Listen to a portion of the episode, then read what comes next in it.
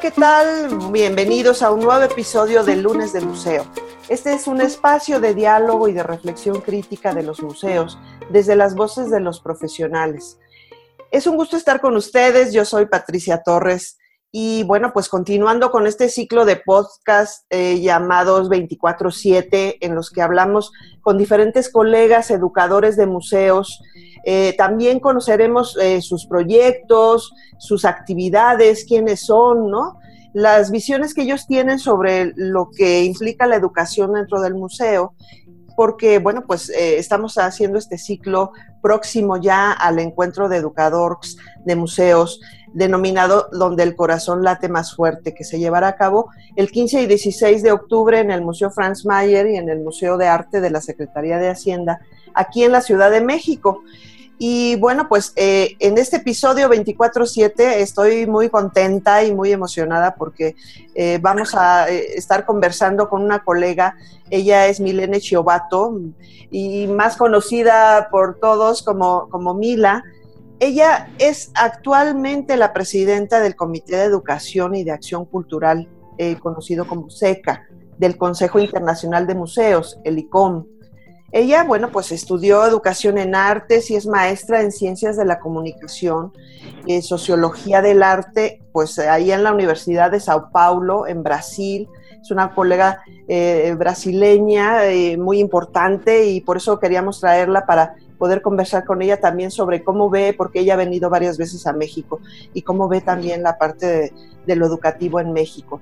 Ella pues ha coordinado la atención educativa de la 24 Bienal de Sao Paulo y bueno, pues también ha escrito materiales educativos para museos, para diferentes exposiciones. Desde el 2002, ella coordina el Departamento de Acción Educativa de la Pinacoteca del Estado de Sao Paulo, allá en Brasil. Hola Mila, queridísima Mila, un gusto estar contigo en este 24-7 de lunes de museo.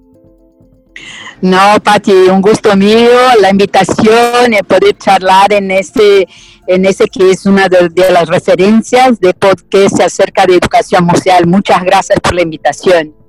Pues, ¿te parece si empezamos ahí con, algunas preguntas que tengo eh, para que iniciemos la conversación?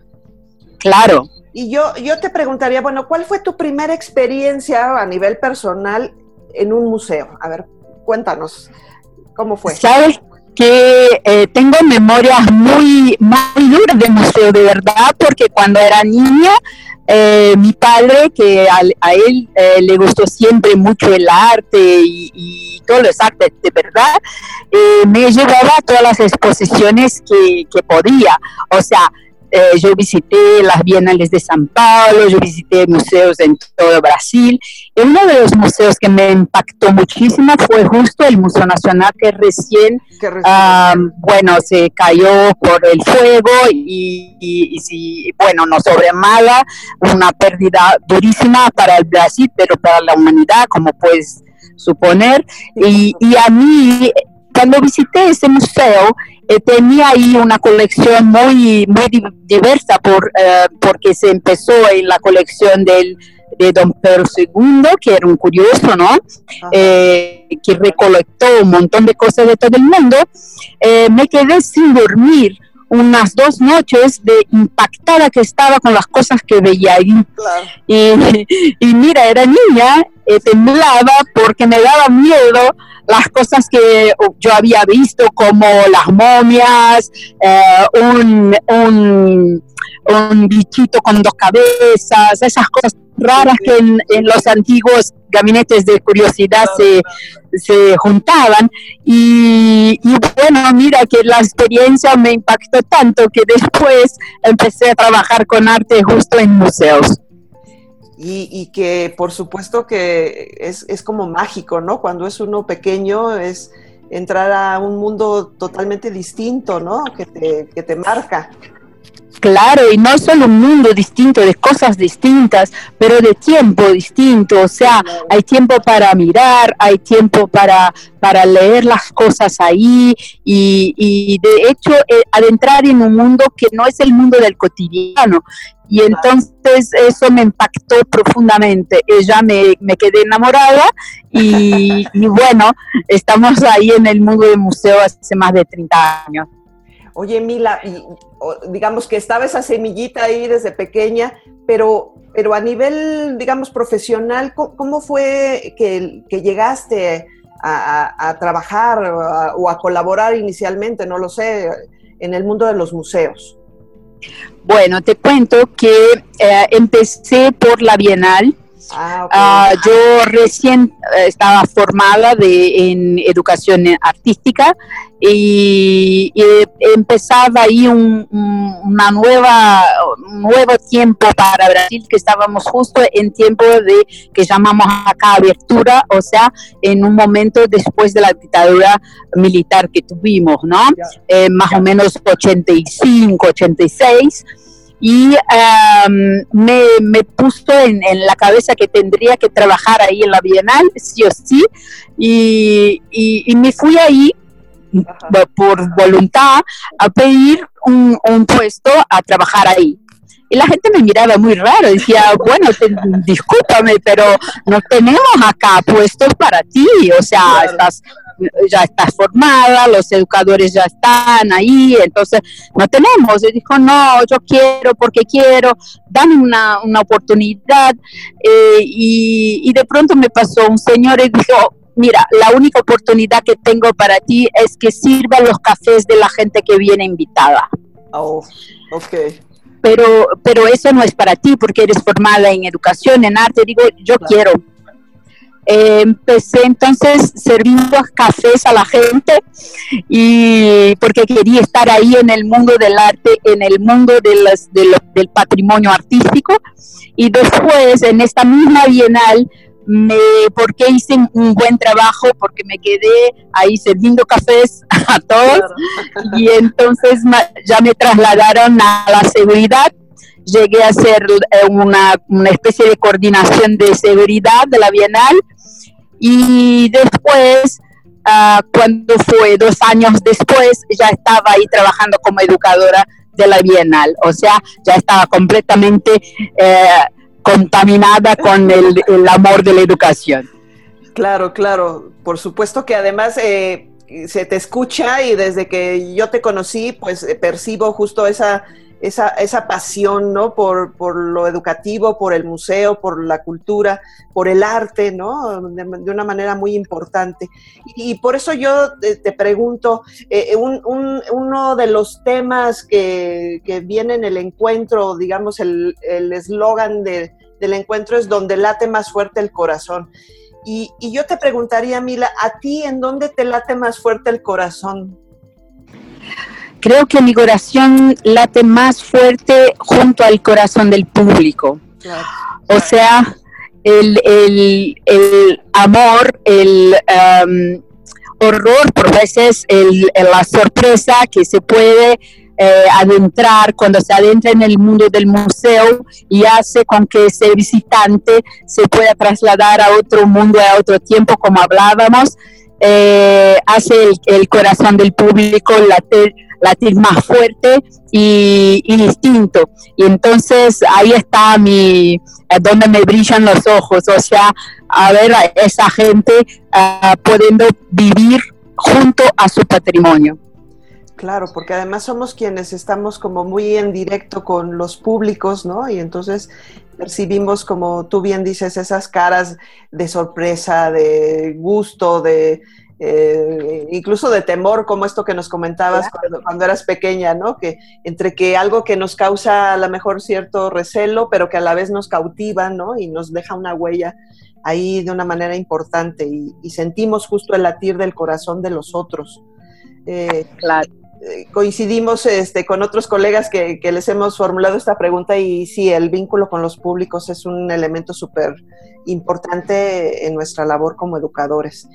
Oye, Mila, eh, tú, tú eh, desde la parte del arte y esta formación tuya, ¿Cómo ha aportado a lo educativo en el trabajo que ya desarrollas en, el caso de la Pinacoteca del Estado de Sao Paulo?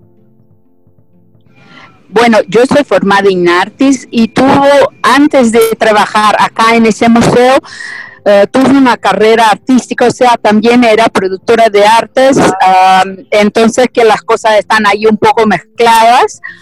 Eh, pero más que todo, creo que el aprendizaje se viene claro desde la universidad, desde, desde el de los contactos que tenemos con, nuestros pares, nuestros amigos a nivel nacional e internacional, más más que todo, creo que, el aprendizaje constante que uno tiene viene de oír a sus públicos y a oír de la colección de su museo, o sea, ¿qué tengo yo que hacer para conectar uno al otro? Entonces aprendimos mucho no solo desde la teoría que uno traje de, formación, digamos, pero más que todo de pararnos un tiempo a oír las necesidades de la gente ah, cuando en contacto con, las obras. Te doy un ejemplo para que se quede un poco más ilustra esa parte. Empezamos eh, acá en la Pinacoteca a traer gente de los, de, las, de los entornos, del área de, alrededor del museo, que es una área muy, muy pobre, muy socialmente muy vulnerabilizada. Eh, traemos un, grupo de, adolescentes, o sea, de jóvenes, que estaban en situación eh, de vulnerabilidad social muy, muy premente. Eh, de pronto ellos no dijeran, uy, qué lindo acá, gracias por, por traerme, claro, qué lindo, qué, qué, bueno que estamos acá, pero ¿sabes qué? Esas cosas que están acá ah, no hablan conmigo porque no me representan. Claro. Eh, esa fue la primera visita y de pronto paramos todo lo que estábamos haciendo y decimos, a ver, ¿Cómo contestamos esa, esa pregunta? O sea, ¿cómo, ¿cómo podemos de alguna manera hacer con que ese museo, que fue como todos los otros museos del mundo, o la más, más gran parte, eh, construido por las élites, ¿cómo hacemos que ese museo pueda representar a toda la gente? Y, creo que, eh, que, ese aprendizaje es un aprendizaje cotidiano, o sea, tenemos que todo el tiempo volvernos a los públicos a oír qué piden ellos para nosotros. Claro, estar, estar atentos, ¿no? Y yo creo que eh, esta parte de tu trabajo también o tu formación como artista, ¿no? Da esa parte también sensible al otro, ¿no? Eh, eh, creo que más que todo, más que la, formación como artista, ah, la idea de construcción conjunta creo que es una idea que a mí me toca muy fuerte, eh, que me parece el, la caminada ideal, o sea, para construir las cosas, o, compartir experiencias a punto de ser colaboradores de los públicos mismos, ¿no? Claro. Oye, y, en este sentido, um, ¿tienes algún, o sea, esta búsqueda, por supuesto, personal y luego que se va compartiendo, eh, ¿se detonó también a partir de alguien, algún referente que, tuvieras en el inicio de tu, de tu trabajo? Eh, ¿Hay algún, alguien que, que te guiara o te llevara o te abriera esa puerta hacia esos temas? Oye, tanta gente, por Dios. Bueno, Sabes que, sabes que yo eh, siempre tuve mucha suerte con, con, pares que a mí me, me, regalaron el, mismo placer y el mismo gusto de trabajar con el, museo y trabajar con educación. Creo que una de las personas que, bueno, ya recién ah, me, me, me hizo eh, repensar muchas cosas y también aprender muchas cosas fue mi ex jefe, eh, actualmente el presidente del, del, Instituto Brasilero de Museos, Marcelo Matos Araújo, que es un museólogo y que, bueno, tiene un, largo eh, camino por, por los museos brasileños y es una persona iluminada para trabajar en ese tema.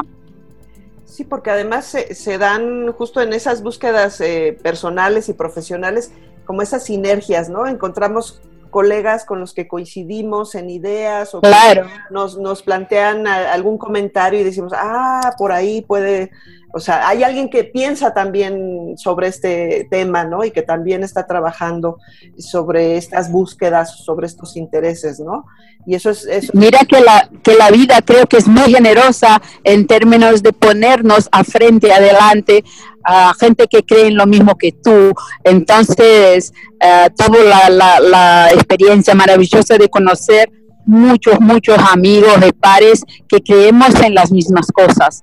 Mira que nos encontramos en el sur, sur remoto de Argentina, mira. Entonces, estamos ahí todo el tiempo eh, uh, charlando con la gente que cree en lo mismo. Y por eso creo que uh, los educadores somos tan optimistas, porque tenemos ahí el impulso de los pares, ¿no?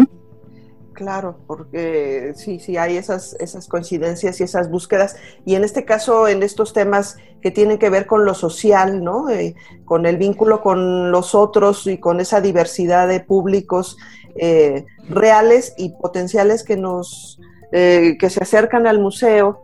Y, y, yo te preguntaría, ¿cuál, ¿cuál es el potencial que tú ves que tiene el museo? ¿No? Y en el caso de la experiencia de ustedes ahí en la Pinacoteca, eh, en este trabajo con lo social, tanto a lo interno del museo, con otros colegas, como con, los, con, con los públicos, ¿no? Bueno, este, tengo un, un montón de, de, teóricos también que me, me, me soportan. Ajá. Y Paulo Freire, eh, que es un pedagogo de Brasil, que fue un gran pedagogo de Brasil, que todos lo conocen, dice una cosa que para mí es muy, muy importante. Dice que la educación no cambia la sociedad, pero la educación cambia a la gente y la gente cambia a la sociedad. Entonces, creo mucho en ese en este dicho de él y creo que como, como educadores tenemos como él también lo pregaba, tenemos una función política muy grande, porque siempre que actuamos estamos haciendo política. O sea, educar es un acto político lo que tenemos que distinguir es qué política estamos haciendo, para qué futura civilización o sociedad queremos, ¿no? Claro. Esa es la única que tenemos que estar en acuerdo. Si es una sociedad incluyente o excluyente, pero siempre que estamos haciendo educación, estamos actuando políticamente. Por eso creo que la educación en museos es una de las más importantes claves para que se cambie las personas que pueden cambiar a la sociedad para una sociedad más equitativa de la manera que nosotros nos gustaría vivir. Sí, tener con, consciente como educadores, ¿no? El papel que jugamos, ¿no? No solo en replicar a lo mejor los contenidos del propio museo, sino, como dices, eh, eh, es un acto político, ¿no? Eh, lo que implica nuestra labor y, y, tenerla clara y ser conscientes y ejercerla, ¿no? Claro. De una manera deliberada. Y, por supuesto, yo sé que en tu trayecto por, por el mundo de los museos eh, hay muchos proyectos, pero yo te preguntaría, ¿alguno o algunos que tú consideres que te han marcado, digamos, eh, en tu trayecto profesional? Que dices, esto es como un antes y un después, o es significativo por la experiencia con los visitantes, o tal, como este que nos mencionabas de los jóvenes. Eh, acercándose a, a, la, a, la, pinacoteca, si hay algún otro proyecto, que seguro lo hay por ahí. Bueno, en mi trayectoria de aprendizaje yo tuve la, la suerte de hacer parte en la equipo de educación de la vigésima cuarta Bienal de San Pablo, que fue un momento muy distinto de aprendizaje porque se construyó una directoría de educación de manera que la educación se planteaba ahí como una necesidad tan importante cuanto a la propia curaduría. Claro. Y eso me, me dio uh, fuerza para mirar de otra manera, desde otro punto de vista, uh, la situación de educación en, exposiciones de arte y en espacios museales, ¿no? Y, creo que hay mucha gente haciendo trabajos lindísimos en todo el mundo que de hecho eh, me, hacen acreditar, o, sea, seguir acreditando en la potencia de la educación museal, pero te destaco algunos que me parecen ah, muy importantes, muy interesantes. Ah, ah, pero también te, eh, recuerdo que muchos de ellos ya nos siguen y esto es un problema que tendremos que sanar que es la descontinuidad de las actividades educativas museales a nivel mundial, ¿no? Entonces, uno que me gustaría llamar la atención es eh, la experiencia que hizo el Museo eh, de Antioquia en Colombia con comunidades museos que desde una percepción, desde una mirada de transformación efectivamente social, se, se puso el rol de transformación de las vidas de la gente que estaba viviendo en viviendas populares alrededor de la ciudad. Y ahí construyó un museo vivo de plantaciones de las plantas que ellos eligieran y cuando uno se visitaba ese lugar la gente que moraba en estas viviendas te daba la visita educativa a las plantas que plantaran. O oh. sea, no estábamos hablando más de museo como espacio cerrado, sino de la idea de patrimonio que cada uno tiene adentro de uno mismo, ¿no? Claro, un, mucho más abierto, más allá de las cuatro paredes del propio, del propio museo, ¿no? Claro, claro.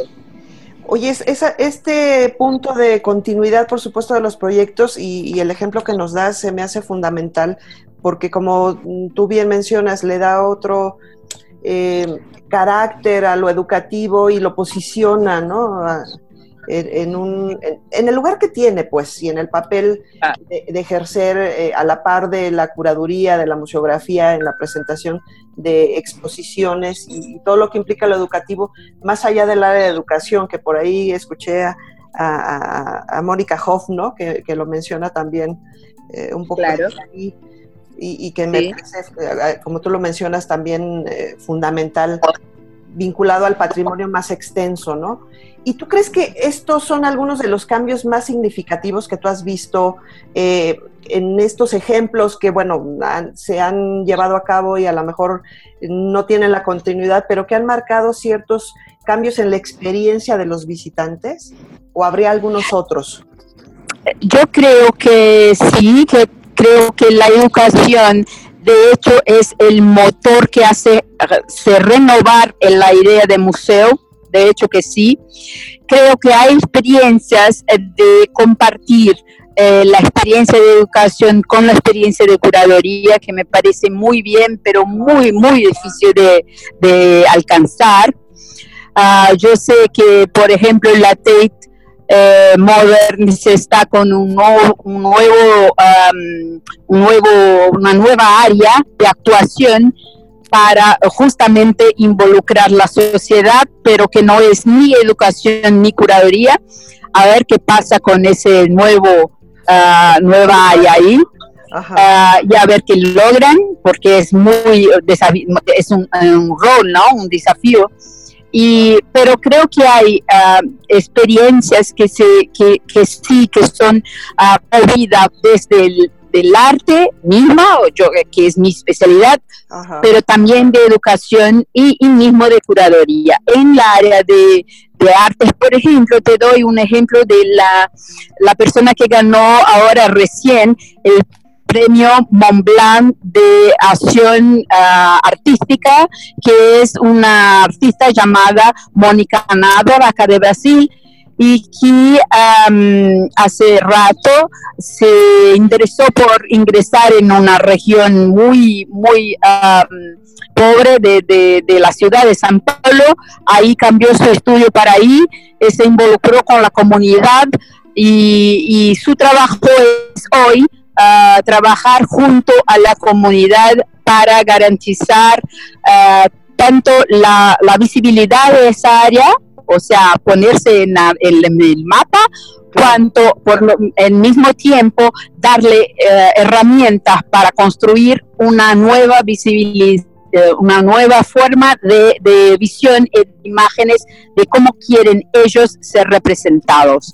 Entonces, desde el área de arte, desde el área de educación y desde el área de museos, se pudiéramos trabajar juntos sin ah, cuestiones de, disputa por poder, podríamos dar vuelta el mundo, creo. Claro, y estos eh, serían como parte de los retos o cosas que ya se están haciendo, pero que pues eh, la idea es que permeen a muchos más museos, ¿no? Claro, sin duda. Que, que, se puedan eh, integrar, como decías tú, estos, estas transformaciones que se están dando de los conceptos de curaduría educativa, eh, el trabajo del educador vinculado, en este caso, al arte y a estos procesos más extendidos más allá del museo, ¿no?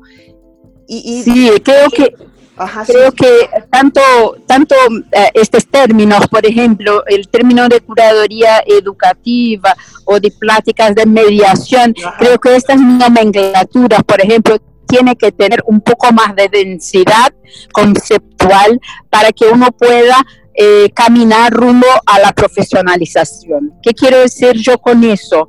Todos los educadores a dar una visita sencillita en un museo hace curaduría porque elige lo que quiere ver, elige las relaciones que va a poner en, punto, elige también lo que no va a ver, o sea, es un ejercicio conceptual de, de elección.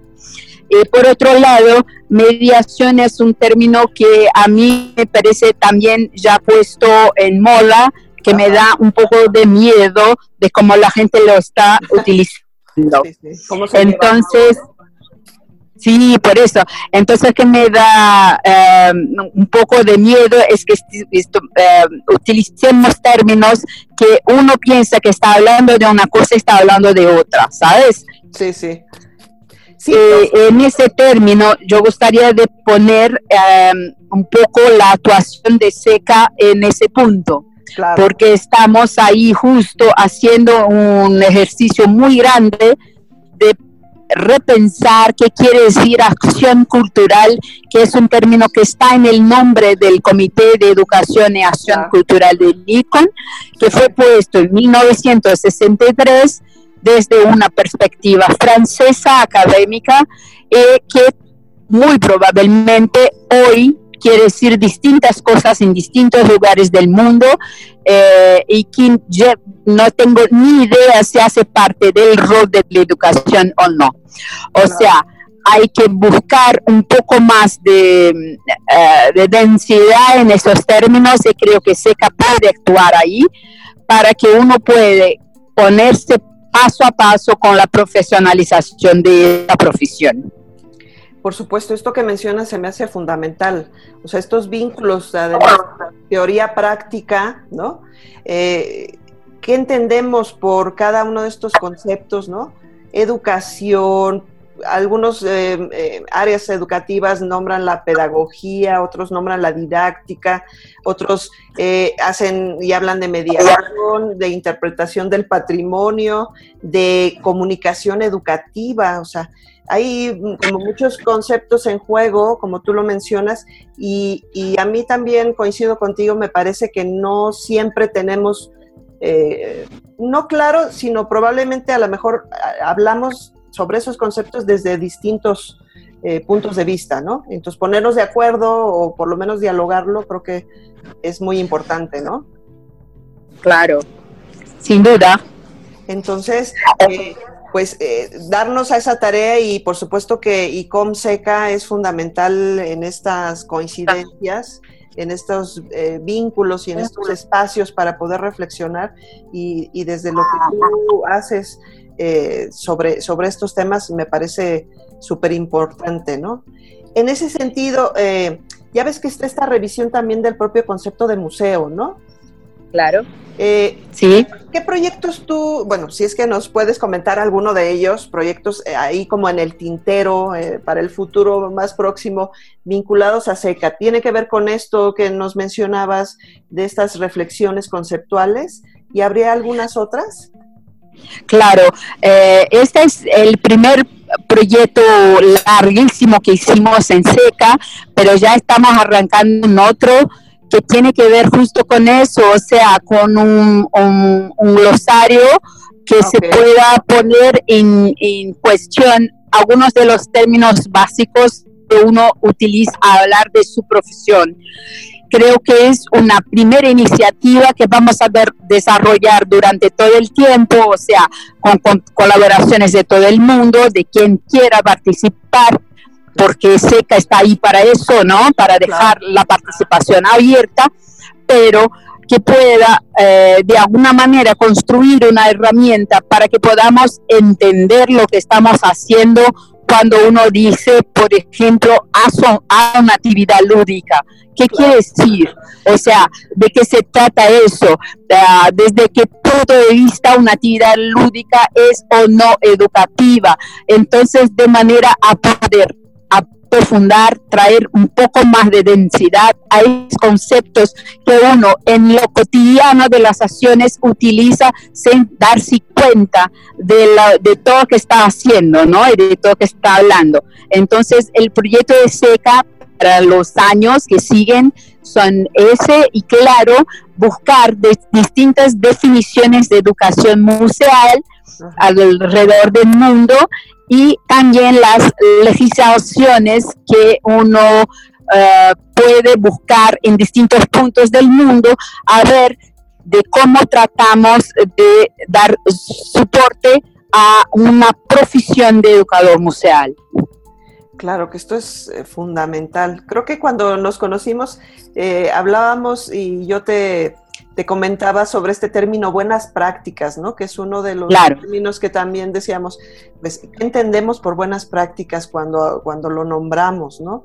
Y entonces, pues, súper importante y entonces los colegas que nos escuchen, pues, que, busquen, ¿no? En la página de SECA y, puedan integrarse también a esos, a esos procesos colaborativos, ¿no? De reflexión.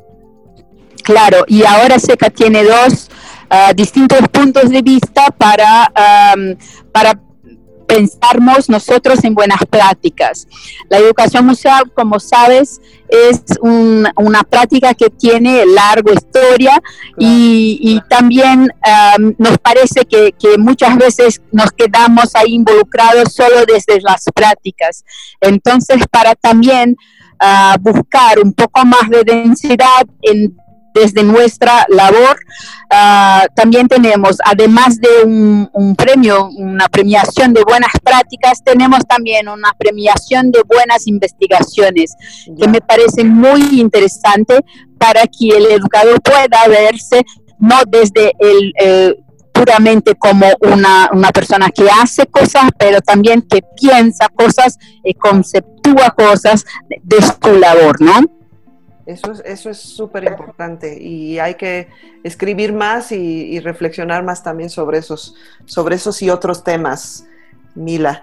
Oye, claro. para, para cerrar un poquito aquí nuestra conversación, que haremos más eh, conversaciones contigo seguro, ya platicábamos que, que vamos a proponer algunos temas para nuevos podcasts de lunes de museo. Yo te preguntaría, eh, sé que el término consejo no, no sería como tal, pero ¿qué, ¿qué, sugerencias o qué les podrías decir a estas nuevas generaciones de profesionales que se están acercando o están interesados en acercarse a la educación dentro de los museos? Bueno, eh, yo te voy a compartir lo que quería que tuvieran dicho a mí, o sea, cuando yo era nueva, porque creo que es eh, de verdad lo que uno queda en su corazón de su práctica. Primero que todo, amar los públicos y amar el objeto museo que tiene un, un, bichito que te, que te contamina y que uno no se puede echar. O sea, tener amor a lo que haces, tener amor a sus públicos, oírlos, involucrarlos, pero también me gustaría dejar un poco como a título de, compartir ideas, ¿no? También de que uno sepa la historia de la educación museal en su país, en el mundo, porque estamos eh, en una situación, y yo he visto en distintos lugares del mundo, que los jóvenes creen que están empezando ahora, no están mucho ya se ha hecho, mucho ya conquistamos nosotros. Entonces tenemos que tener clareza en qué escalera estamos, ¿no? Y cómo poner un, un, puesto a más y no empezar todo de nuevo. Entonces, estudiar un poco de la educación museal para saber cuáles fueron las, nuestras conquistas y desde ahí a ponerse pilas para dar un paso a más. Claro, por supuesto, estar, escuchar, ¿no? También mucho, estar sensibles a, a, revisar y, y, a, y, a, ver lo que está en el panorama, ¿no? Por supuesto. Claro. Mila, un gusto poder platicar contigo, es que se nos va el tiempo como agua, ¿no? La verdad que es, que es maravilloso y, ya conversaremos más. Te agradezco muchísimo por haber estado en este lunes de museo con nosotros y, que la gente te conozca, que ya mucha gente te conoce, pero, pero desde, este, desde estos formatos también queríamos este, tenerte aquí. Mil gracias. Bueno, muchas gracias, que el tiempo se va muy rápido, de verdad. Hay mucho que charlar, pero un gustazo poder hablar contigo. Nada más que nada, Pati, que te admiro y ojalá podamos contribuir para este, este tema. No, gracias, Mila. Tú eres de verdad que un referente para mí y, poder eh, compartir este espacio juntas es súper importante. Y a nuestros eh, escuchas les, les proponemos por ahí ampliar, por supuesto, el espectro de posibilidades y de vínculos entre colegas de diferentes museos, así como Mila nos dijo, bueno, pues buscar a, colegas de, nuestra, de nuestro entorno cercano, de nuestro país y, de otros lugares qué hacen, qué han hecho, qué se ha hecho, ¿no? Eh, generar proyectos colaborativos con otros colegas. Eh, será como una cosa que podemos poner ahí para que en las redes eh, sigamos reflexionando sobre ellas y sus campos de posibilidades. Recuerden que nos pueden encontrar. Ah, Mila, por cierto, perdóname, ¿dónde podemos encontrar? ¿Cómo te pueden localizar las personas? Sí, sí, a ti, en tus redes. Bueno, correo. Bueno, eh, por correo creo que es más, más sencillo que nada. Mi, mi correo es milacio, M-I-L-A-C-H-I-O, ah, arroba, como se dice, arroba, ah, gmail.com. Perfecto. Entonces, que quien quiera eh, hacerle alguna pregunta o contactar con ella, pues ahí eh, está su correo para que puedan seguir alguna conversación o alguna eh, plática con ella. Mil gracias, Mila, nuevamente y, nos vemos pronto. Nos vemos pronto, gracias a ti, Patti. Besos. Besos. Recuerden que nos pueden encontrar en Facebook como Nodo Cultura y en el grupo Lunes de Museo. También en Twitter como arroba Nodo Cultura, arroba Pati Torres arroba Nayeli Cepeda y también siguiendo el hashtag Lunes de Museo. Y busquen por ahí también en nuestra página nodocultura.com, en donde podrán leer algunos artículos sobre estos temas de, educación y sobre otros temas. Y ya seguiremos conversando con otros colegas de museos y conociendo un nuevo 24-7 eh, sobre la trayectoria de otros profesionales en la educación de museos, así como Mila. Hasta pronto.